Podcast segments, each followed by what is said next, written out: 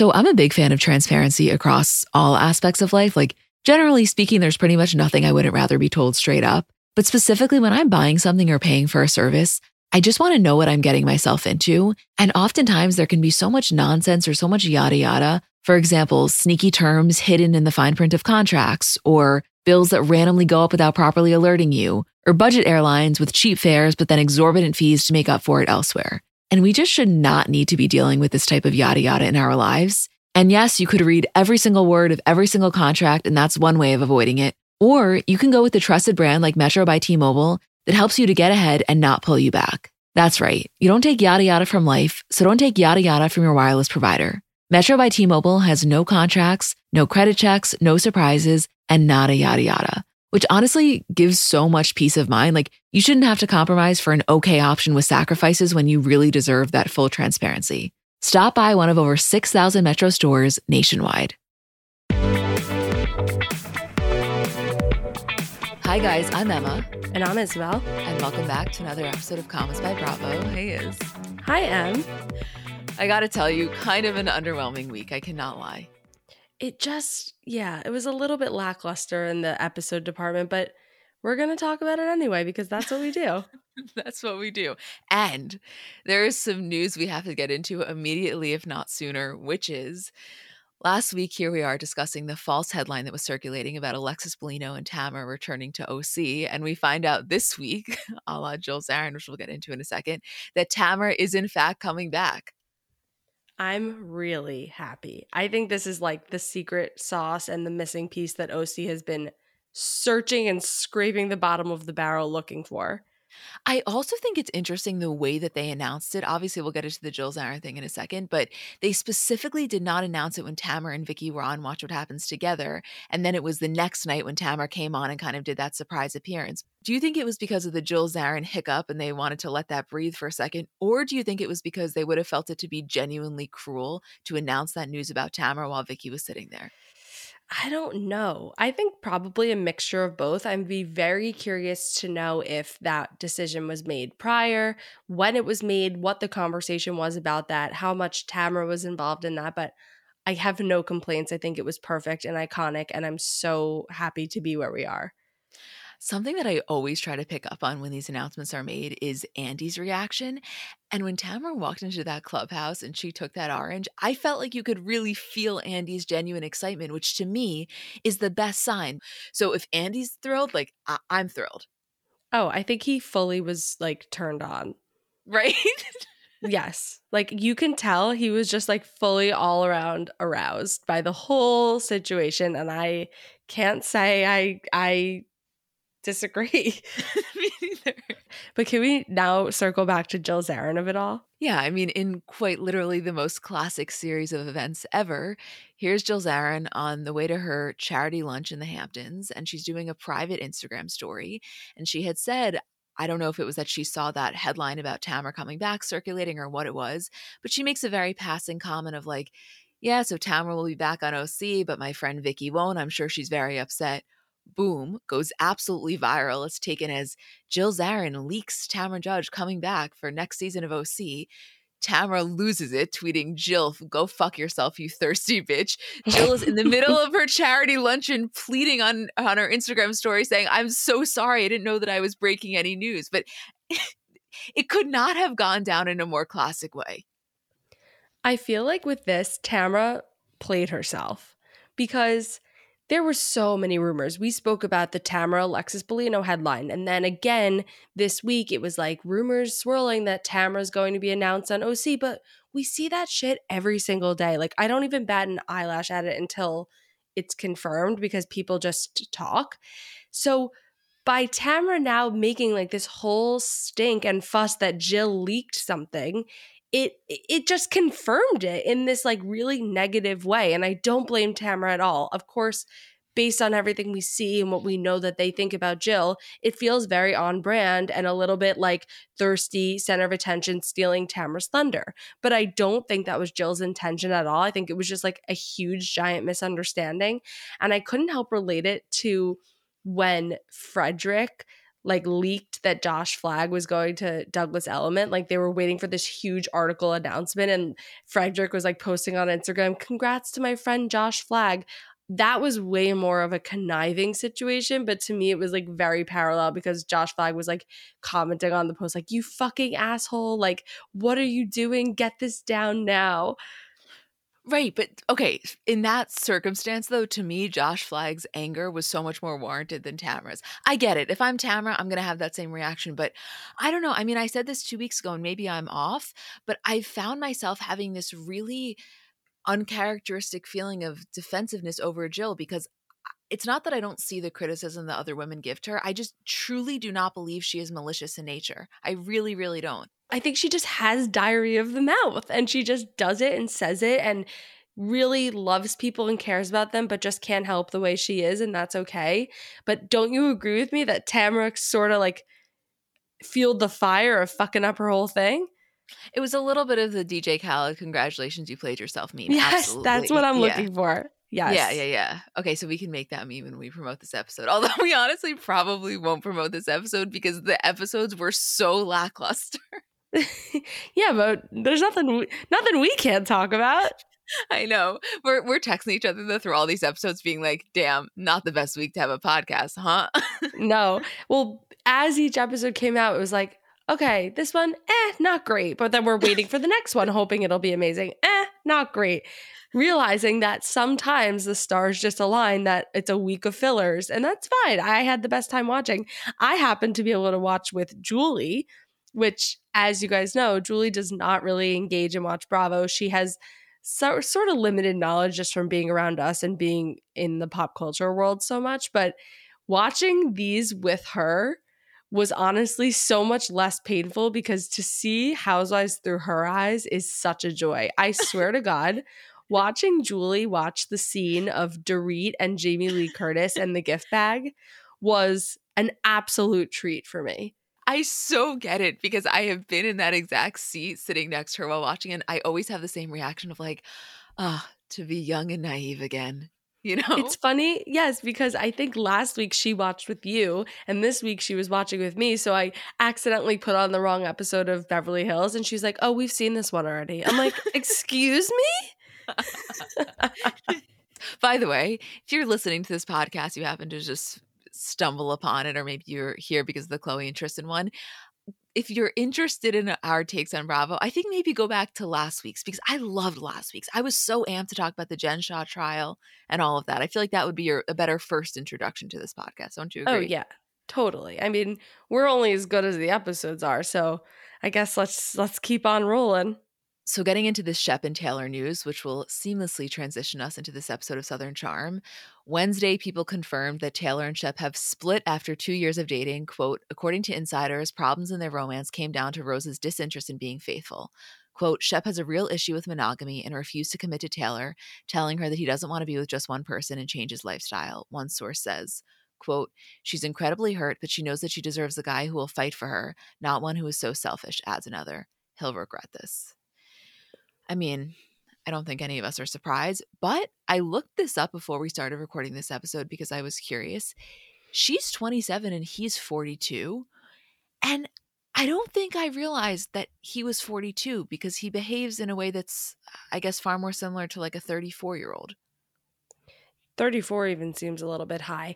I just feel like this announcement paired with this episode, they are so hand in hand. It is honestly sort of perfect in like the weirdest, saddest way of this all going down because I think us watching this episode thinking that they were still together would be kind of dark, especially for Taylor, but honestly for both of them because they just seem so sort of unbalanced and really rocky and not happy either of them. It seems like the anxiety level of Shep going away with two of his closest friends to Austin's hometown I mean, it was like a level 10 stress for both of them. So imagine what other trips look like and living their lives looks like. And I understand a lot of it is Shep's own fault because of what he's done, but just feels like he doesn't want or need to be in a monogamous relationship in that way right now. So it was sort of a lose lose. And I'm honestly glad we got to see this episode with the knowledge that they are no longer together and that she sort of has had the same realization that I think we've all been thinking for a long time.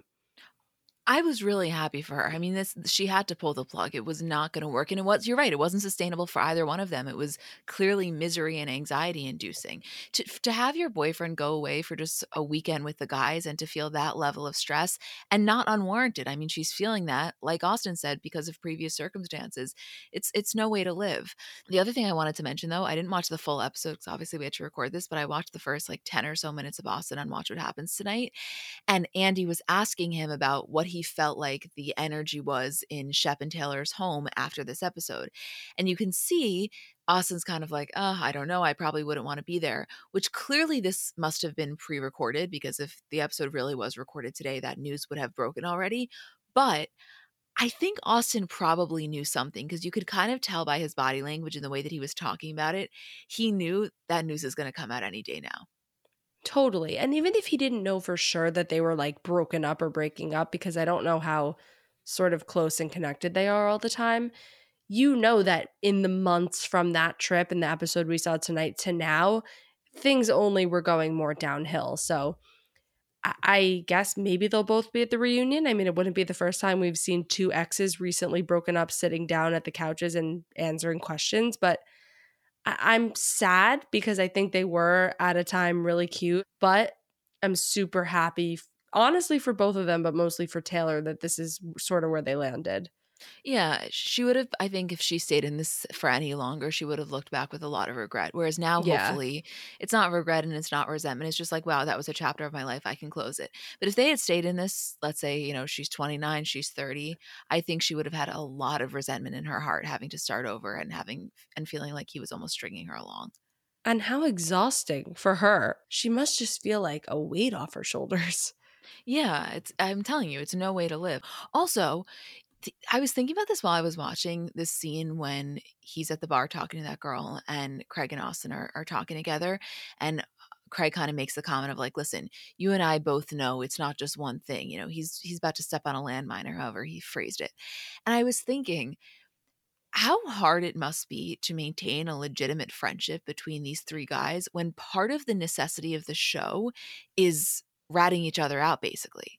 You know, I, I'm all for Craig saying that. Obviously, it adds very necessary context. But if you want to talk about it pretty simply, I mean, he's majorly breaking quote bro code, and I feel like under no normal circumstance would that be a kosher thing to do. But you're on a reality show, and that's necessary to, to add to the plot line. But I almost, for some reason, had this moment when I was watching that scene where I was like, the show is the reason they can't get as close as they once maybe could. Right. I, I selfishly I love it because it means we get to really hear the the legitimate shit that we want to hear and the truth of these situations. But it also saddens me because I love all of them as friends. I mean, we saw this with Craig and Austin earlier in the season. The number one crack and strain in all of their relationships is that no one can keep their mouth shut. They love to talk and get caught up in it. And they don't feel like they can trust each other. And yeah, I know a lot of it does happen off camera in real life, but I think it's all sort of just a waterfall effect of being on the show and caring what everybody is doing and talking and gossip and all of that. Whereas if they never had entered this world or it wasn't even an issue about like being in the public eye or being on camera, I think that they would be so close, like you can't even imagine. Yeah, I mean, the counter argument to that obviously is that the show has been bonding. One, because they're spending a lot of time together, just the sole act of filming, you know, needing to do scenes and needing to spend time with each other for sake of their job kind of prevents you from drifting. And also, it's a very unique understanding. I think that across all of reality television, Bravo specifically, they'll say, you know, you don't really understand what that experience is like until you've done it. So I'm sure it is a shared experience that created some source of intimacy. But no, I mean, I don't know. I was just watching this and I was like, you're always kind of watching your back. And that is not a way to have a long standing, sustainable friendship with someone. No, I well, back to that other point though, I think Craig and Paige talk about that a lot of why their relationship does work because they both have this sort of understanding. They don't have to explain things to each other. They know what it feels like to be on these shows and be filmed and what the whole hoopla comes along with it. So again, it, it totally can be bonding, but in a very different way. Wait, I'm so happy you said Paige and Craig because I had a comparison that I wanted to make. You remember in one of the last episodes of Summer House when Carl's having that conversation with his mom in his apartment and he's talking about ending it with Mackenzie and he's not saying anything, you know, disparaging about her, but he's kind of just talking about where he's at in terms of his view on relationships and his mom kind of makes a passing comment of like, when are you going to move upstairs? And what we thought was insinuating Lindsay. Yes, of course. How could I forget? And we were saying, if you're Lindsay, how lucky are you to have that footage? That's kind of like the window into a conversation every girl wishes that they could see about their boyfriend. I felt similarly to that when Craig hung up with her on the FaceTime and was like, Oh, I almost said I love you, but I didn't. Uh, Like, do you know how invaluable those moments are? Because typically you would never, ever get to see that about your partner. no, I cannot go down this road right now because I could do a whole podcast about this. I would just call it the Kim Zolciak and Kroy Biermann effect. But True. yes, I love it. I think it's so cute. I love I love Bravolebs who talk to themselves on camera because they know the camera's are there, they feel the presence, so they just sort of say their thoughts out loud and let us in their head in like a not fake way. And it was such a sweet, just earnest, cute moment. And also a huge contrast for what's going on down the hall where Shep is like asking the cameras to leave because him and Taylor are fighting on FaceTime. I know, but imagine Craig and Paige watching this episode together, and she's Oh probably like, eh, like Swoon. I- I- swoon. I mean, that is the best, best, best feeling. It's like you always want to know that somebody has those kind of butterflies about you, or to be able to witness the progression of their feelings. You don't get that in in real life if you're not on reality TV. And I mean, to me, nothing's worth reality TV, but I got to tell you, that is pretty appealing. You know how you always say when a mixture of Craig, Austin, and Shep are on our screen, you know you're going to get some kind of dirty text from me? yes. Our group chat was popping today because Julie was watching with us and because Craig posted a story today saying, I'm 6'3, Austin's 6'5, and Shep is 6'6. And we were just, I reposted it. I was like, literally no commentary necessary. I just, I just needed everyone to see this. So having that information, watching this episode, them all being so cute in the car, forget about it. Forget about it. it was so funny because when I saw that you posted that, I hadn't even seen it myself. Like I didn't see his Q and A, and I'm going through. I'm like, damn it! I was about to send it to you, and I was like, wait, that's our story. I honestly just storied it instead of sending it to you. I'm like, yeah, she'll see it. yeah, and I did, and I did. and I love when we do that. You can cut this if you want, but I still think it is the funniest thing ever. Isabel texts me in the middle of Southern Charm, and she goes, she goes, I'm gonna level with you. I have no idea who Olivia is. Someone said something like, yeah, Olivia, Olivia. And I literally was like, I have no idea who they're talking. Am I like, what is happening here? She I just, came- literally, I, I like, what is she a main character? They went to her parents' house. Like, I vaguely remember that. Austin. I, I just like, it's a lot of characters, and I, she was just not at the top of my mind. I think the way that we feel about Southern Charm is like there's just so much going on that I wasn't necessarily prepared for this Olivia plotline. It's fine. I'm gonna get used to it. It's it's no big deal. But there are just other things that are consuming my attention a little bit more. Can I tell you a really, really weird comparison I have to make also? yeah, of course. I feel like Leva this season is like Patti Stanger. And I'll explain Yes. why. She is just sort of like the sage advice giver in the corner who sets the rules and people go to her and she just watches it all go down and burn to the ground. Like she's in a marriage, she has kids, she has businesses, and she just sort of is there while all these eh, quote kids are bopping around and come to her when she can be the peacemaker. And I don't know why that reminds me of Patti Stanger, but something about it does. And I don't know. I don't mind her in that position. I like a huge cast. I think big cast shows do really well. We've seen Housewives cast that are like five people and it's a snooze fest. So it's great. I just have to be able to keep track of all of them, I guess. I mean, prime example of the horrors of a smaller cast is most recent season New York. That was, I, I would say, our biggest takeaway was we just needed more people. There needed to be more conversations because everything felt so forced. Yeah, for sure. I don't know if this is kind of a weird thing to say, but I was thinking about this while watching this episode. It's not that in the past I've disagreed with the way that Austin has described Madison. I view them both to be really, really toxic. And I think that, you know, maybe sometimes he embellishes certain aspects about her personality, but I do think that she really did have that level of toxicity as he did. I think they were very evenly matched in that regard. I just think she was a little bit smarter. So she was, you know, more capable of manipulation. But There is something weirdly refreshing about hearing someone as level headed as Venita talk about negatives about Madison because you almost become numb to it when it's Austin saying it because it's like, you know, beating a dead horse at this point. Whereas Venita comes in, who's someone who's very good friends with Madison. And she's like, yeah, she was really annoying. She made this party all about her. She wasn't thinking about me, you know, whatever she was saying. And even for her to be so aware of some of Madison's tendencies, it's like I'm watching this episode as Austin, even though he had some less than admirable moments specifically on the date, I'm like, you know what? That's kind of validating.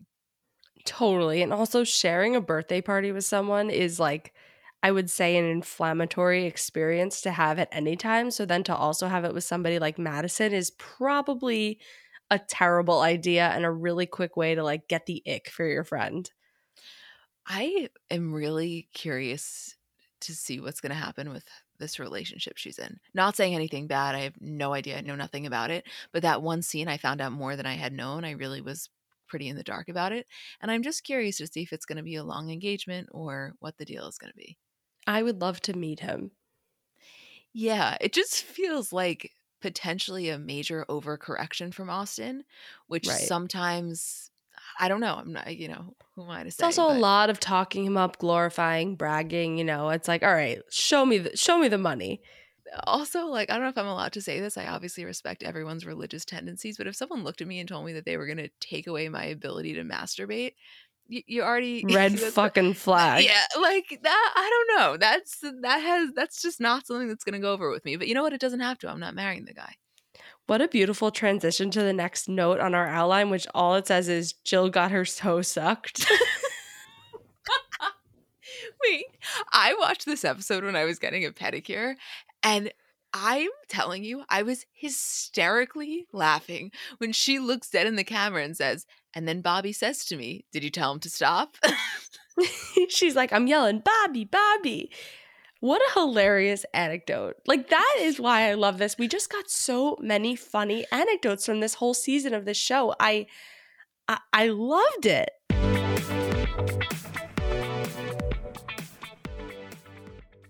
So, Mother's Day is coming up, and I know sometimes it can be difficult figuring out what to get your mom because realistically, no gift is going to do justice for how much you love and appreciate her. But I'm sure you've done the classic, you know, bathrobe, candle, sweaters, gift cards.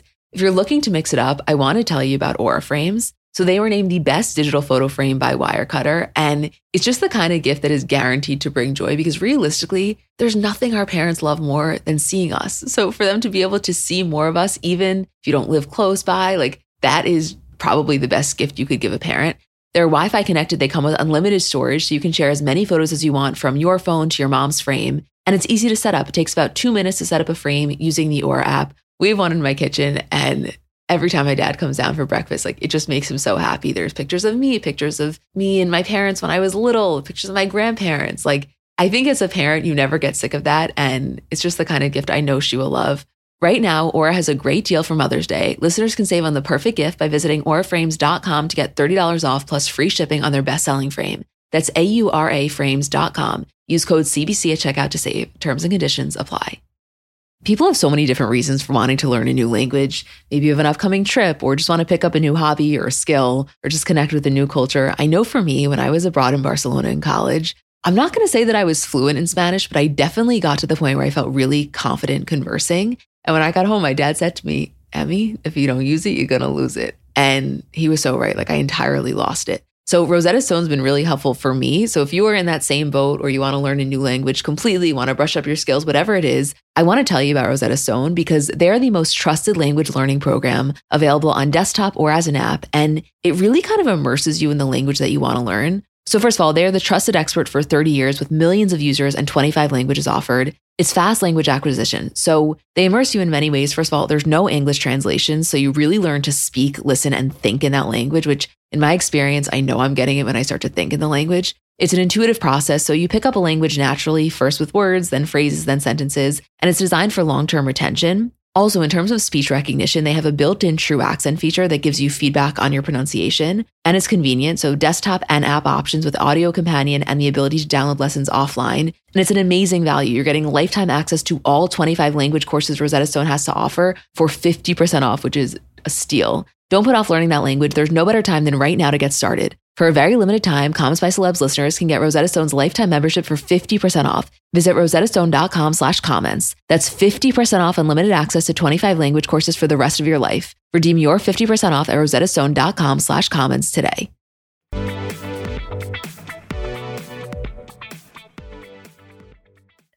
No, the the fact that in this one episode we're finding out that not only did Jill get her toe sock, but Phaedra Phaedra says in her confessional, yeah, Vicki's got kind of a potato head. I was like, I, even though this episode was obviously so much less chaotic than the previous ones, I audibly laughed so much. Same. I think this was a perfect finale episode because we got like a little bit of bickering. Like, of course, Dorinda and Brandi are going to go at each other and, you know, ruin part of the last dinner. Like, of fucking course, what else would happen? But also, I feel like it was really nice. Like, it felt like, it felt like the last day of camp. And that is a good way where everyone's on each other's nerves. They're ready to go home, but they're sad to see this go. And like Jill's saying, you know, I don't know if we'll ever see all of these girls again and we'll never be in this exact group setting again. It's like, you get a little nostalgic. I can't lie. It was also so funny when Jill was like, Yeah, I don't know if I'd ever do this again. And then you fast forward 10 seconds later and she's like, I would definitely do this again, which I was glad because I'm looking at her like, Jill, one thing about I don't know you, how to tell you gonna, this. Yeah, yeah, one thing about you, you are not going to say no. No, never. Are you kidding me? The Dorinda Brandi thing was so minor. It's not even something we need to really get into, but it just goes to show you Dorinda cannot help herself. She is physically incapable of not taking an opportunity to be mean when she feels even slightly criticized. And it is just so honestly sad. It is really sad because you just want to like okay, this is like fucked up, but you know like dogs have like little zap collars or something when you're trying to train them? I just want to zap her and be like, "Stop. Like just stop. Just just t- back up, back away from the road. Like don't eat that. Don't do that. Just stop and don't get yourself in this thing because if you don't and if you just cut it off right now, you'd be so great." I know. And the other thing that you have to remember here is that, in a way, this kind of was an audition for her. I really do think that Bravo slash Peacock, you know, was looking at this. Wait, has she really changed? Is it possible to put her back on legacy? And so it's not only that it's just no way to live as a person, like if it's not healthy for your own like emotional and mental sanity, but also I wanted to say you are shooting yourself in the foot here. And also, you're gonna fucking regret this in not just tomorrow, in the next hour, in the next five minutes. So just don't even go there. Like, I feel that weight on her heart. Like, you know, when you've done something or said something or you sent the wrong thing, and you're like, oh, I just want to rewind five minutes and not do that. And it's like, I know she's going to feel that in five minutes. So just don't, just don't. Just don't. And Brandi is like the perfect opponent for her because Brandi has almost the same problem and the same sort of like immediate reaction that they could spar all day long. It's so different though. I mean, Brandi is so much more reactive, whereas Dorinda really is the aggressor. And not to say Brandi doesn't cut deep. I mean, we've seen her say some pretty messed up shit. It's never, in my opinion, meant to be as malicious as it is with Dorinda. She sees Yeah. red, you know, and like all bets are off in a really kind of conniving, almost scary way.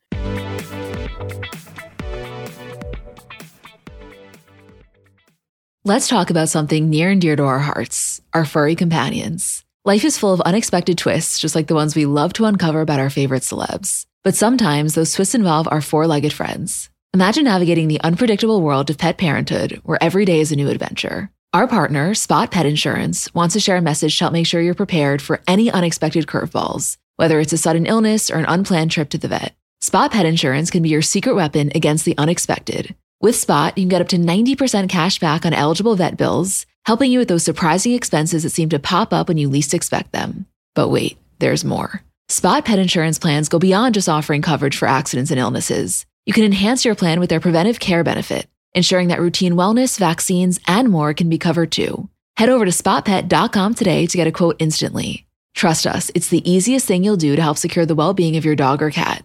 Visit www.spotpet.com today. Paid ad from Spot Pet Insurance. Waiting periods, annual deductible, co-insurance, benefit limits, and exclusions may apply. For all terms, visit spotpetins.com slash sample hyphen policy. Insurance plans are underwritten by either Independence American Insurance Company or United States Fire Insurance Company and produced by Spot Pet Insurance Services, LLC. Apartments.com believes a dishwasher does more than just clean plates. It turns your whole place into a time machine by turning the time you would have spent washing dishes into extra time for you.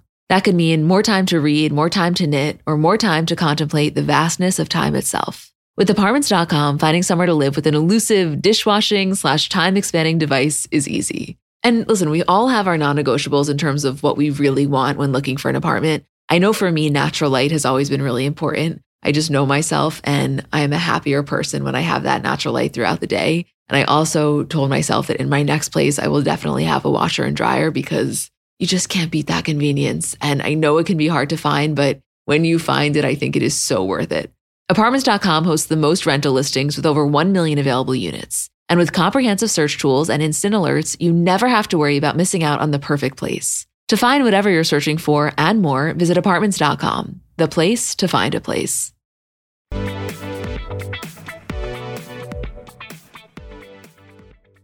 I feel like generally speaking, you and I are really big fans of Marlo, and we were so in celebration of her getting a peach, and I still very much am. But I'm I'm struggling a little bit with how to talk about this because I don't feel comfortable commenting on what's wrong or right with how she handles her nephews. Like I can't pretend to know what that's like. It feels like a really sensitive situation to me.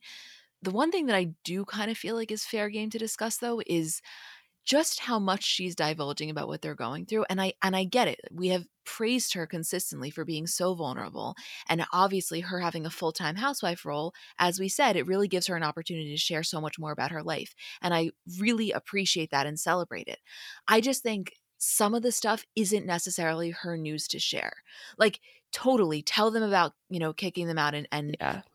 talk to your friends through that process i i'm all for it i just feel like showing the camera the hole in the wall that he punched ha- what was he going through when that happened? I don't know maybe i'm just hypersensitive to that but it that was the only thing where i was like i, I can't defend this it i'm not gonna criticize you for kicking them out. Like yeah it feels wrong but also i don't know what that's like but god the the showing the mess of the room i just felt that was so intrusive. I'm slowly starting to feel like maybe the timing wasn't great for her for her to be on the show while like having this really big life transition with the boys and everything and there are moments where I feel like I don't feel like I should be here right now which is like not a good feeling I just think that you have a right to share what's going on in your own life. But I think to bring, and I get it, it's, it's her house, but I don't know. I just was thinking if I was, you know, a 14, 15 year old kid and my room's a mess for whatever reason I'm going through emotionally or mentally, the last thing I would want is a camera that's then being put on national television there. I, I don't know. The whole Yeah. thing just like kind of skeeved me a little bit. Yeah, for sure. But I just circling back to Kenya and Marlo of it all because that is actually like I think what we want to see and also what's actually relevant to Marlo's life in the moment for the show. I thought the conversation with Kenya was like really one of the most open and vulnerable she's been and just like really breaking down exactly how we got to what point we're at now. You're saying from Kenya's perspective. Yes. Yeah, no, I, I honestly felt the same way because it wasn't a drag necessarily. It wasn't like she was, you know, trying to have a soundbite. She was really, I felt coming from her heart. And when she said, I know you say you love me, but if it's this type of love, I don't want it because it's toxic.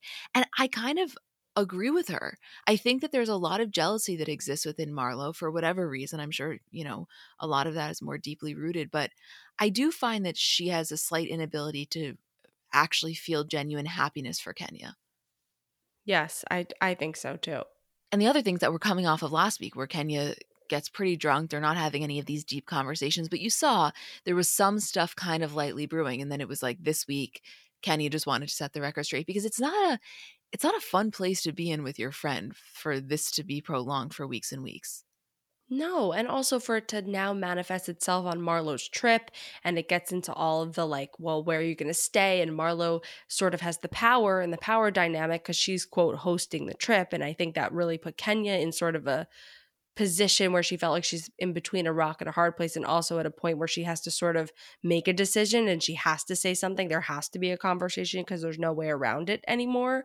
So I'm sort of glad the trip had to happen, but I also feel like Kenya was probably like, oh I would have just kept, you know, being shady, sweeping this under the rug. I would have hashed it out maybe at like the reunion and just continued to like go at a surface level." Yeah, that's not her. No. The other thing that I found funny was how last week we were saying that, you know, Drew's great, but she's a little bit delusional, and it's almost funny the way they so openly kind of clown her. And then this week with the candle scene, with them literally using the word delusional. If there's one thing the Atlanta women are going to do, it's play the shadiest game you could think of at a dinner. It's the best thing ever. Also, that house was so nice. It kind of gave me different, obviously, but just hear me out for a second, a much smaller scale of the house that the Kardashians rented. I guess it was in Tahoe, but you know, that vibe of like very kind of Mm. elite glamping. We love to see elite glamping. Love to see. All right. Beverly Hills, how you feeling? Speaking of elite glamping, Oh, okay. The most interesting part of this episode, obviously, was the fact that the mid-season trailer was released today. it took me out. Well, remember how we have been saying for the last month that we feel like it's going to be part A and part B? This is that. I mean, we are entering part B. It's like a new season, truly. I mean, my God, bombs were dropped in that two minute trailer. I know. I'm scared. I, I'm I'm honestly scared. Literally, like, mom, come pick me up. I'm scared. I know the thing that I already find myself being frustrated at is that according to what we've seen in the news reports and according to kind of what was alluded to in this trailer, whatever the major Kathy Hilton bombshell moment is, isn't on camera. And that is so goddamn annoying when that happens because then you're forever playing this game of like he said she said. it's really hard but it also allows for a lot more like conversation and we get to then decide who and what we believe and put the puzzle pieces together whereas if it's on camera it's sort of cut and dry and you could go either way but if we look at it sort of as like a game of clue now we're really we're really getting in the trenches Yeah, and I'm down to play the game of Clue. I just think what's this going to be like for Kyle? Right? Like how does she play this one? That's that's what I'm not really good Right? I mean, how does she play that? I don't know. I don't know. It's going to be a miserable second half and a reunion for Kyle. I I can feel it already. It's crazy that Kathy Hilton had a viewing party for the Beverly Hills premiere. I feel like in my mind, based on seeing that, I would think that she never wants to even hear the words bravo be uttered. I would think that she was like trying to get all this footage taken down, not be part of the season, suing Bravo, trying to get this all basically erased. So it is pretty interesting. And also, all of that aside, she was in maybe two minutes and they were just like eating potatoes eh, on her balcony, which by the way looked fucking amazing. I gotta tell you, I don't think I would have thought to have baked potato with butter, sour cream, and caviar as a meal. But after watching it, it really is something that I would like to try.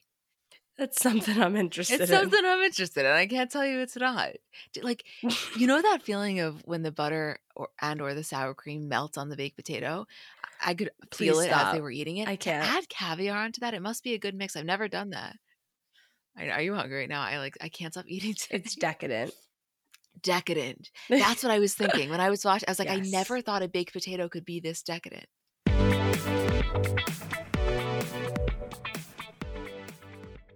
So I know we're all kind of operating at a different skill level when it comes to makeup. Like I have some friends who they do their makeup and it looks like they got it professionally done. I have others who know nothing about any products. And then I would say I'm somewhere in the middle. Like by no means am I very skilled, but I think I can hold my own. And in terms of my everyday, I'm just doing mascara, lip gloss, and maybe a little bit of highlighter on my inner corner. So if I'm only using a few products, I need them to be excellent. And I've recently been very into the Thrive Causemetics mascara, which I'll tell you about in a second, but just in general, a note on the company. For every product purchase, Thrive Causemetics donates products and funds to help communities thrive, which I just love knowing that I'm buying from a company that does that.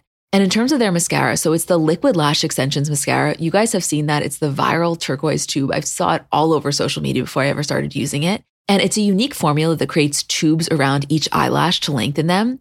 It's also super easy to remove. So it slides right off with warm water. It doesn't leave smudges. And the ingredients are really nourishing. So they support longer, stronger, and healthier looking lashes over time. It really just gets the job done. Like you will see what I mean when you try it.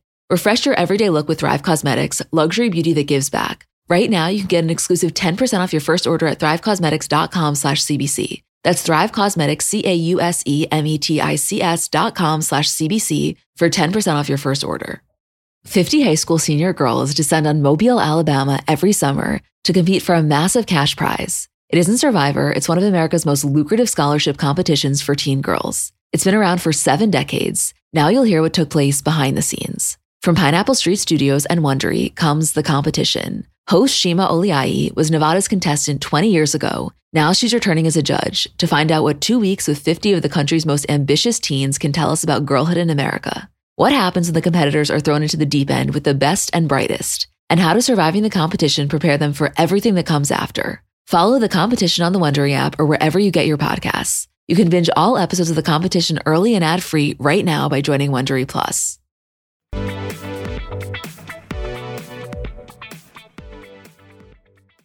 This Crystal conversation, not the one that happened at the bar with Kyle and Diana, but the one that happened at Diana's party with Erika and Garcelle. I don't think that the preview did justice for just how kind of uncomfortable this was. It was very uncomfortable. It was one of the more like raw, real moments where you feel like, oh shit. Well, first of all, let me just give a trigger warning here for disordered eating. But okay, this is my perception. The way this whole thing went down from start to finish was flawed. Starting with my number one favorite girl, Garcelle. Even she fucked up. I don't care whether or not you know the person has an eating disorder. Regardless, we are in 2022. We are past the point of walking up to someone and complimenting them that they look thin. Yeah. It's just not something we're doing anymore. There is no need to make that observation, specifically someone that you know that has such a sensitivity to body image issues. Because, yes, in the moment, it may feel good, but eh, specifically somebody that has that sensitivity now the next time they see you if garcelle doesn't say that what's going through crystal's mind? I mean it just it sets up for such an unhealthy toxic thought process and also just further emphasizes the idea that like thinness is associated with goodness. So there's that whole thing. So starting it off you know garcelle was in the wrong. Okay.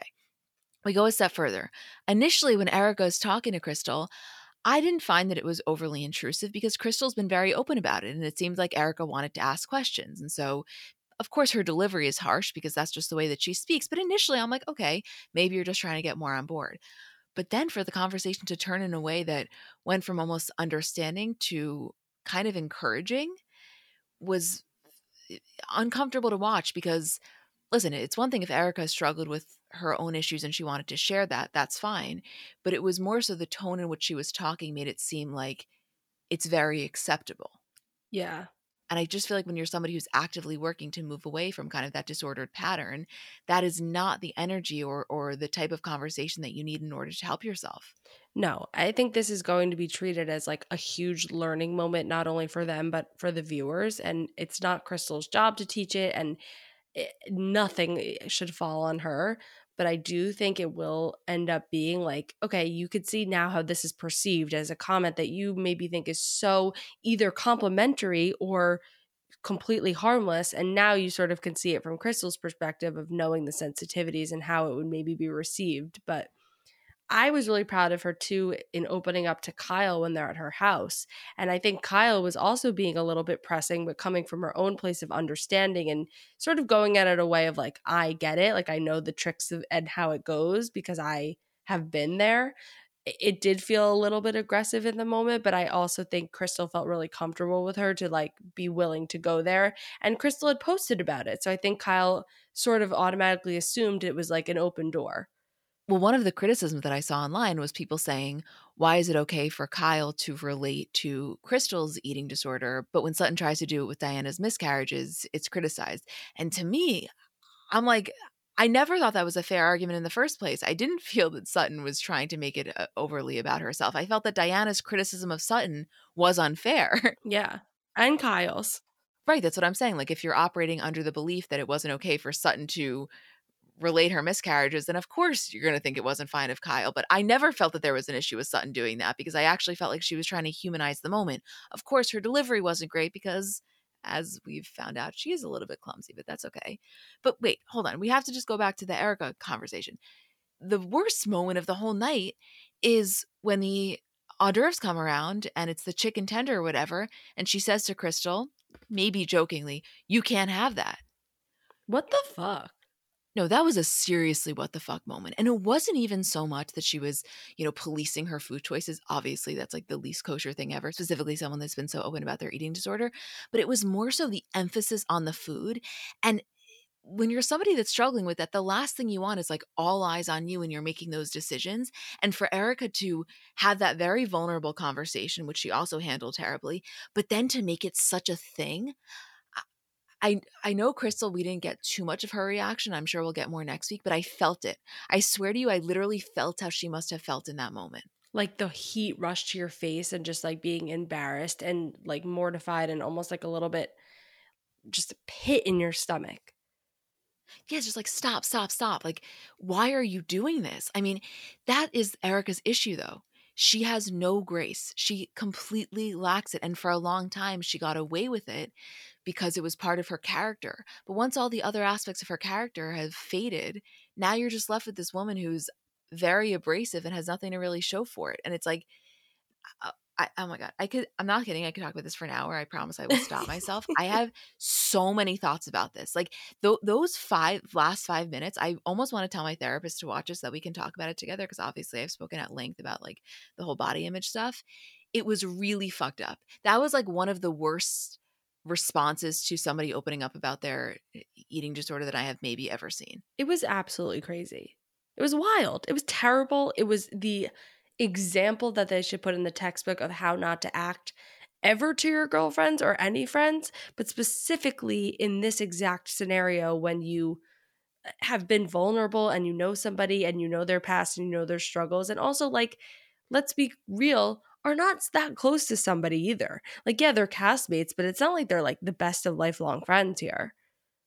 No, not at all. That's not that that would make it okay, by the way. But I'm just saying, it's like when you really actually think about that, they're not even that close. On top of all of that, it's like so fucking cringy. Yeah, the whole thing was really, really off, and I just so intrusive and triggering and upsetting for Crystal. I have to imagine. Really, uh, yeah, yeah. Whew.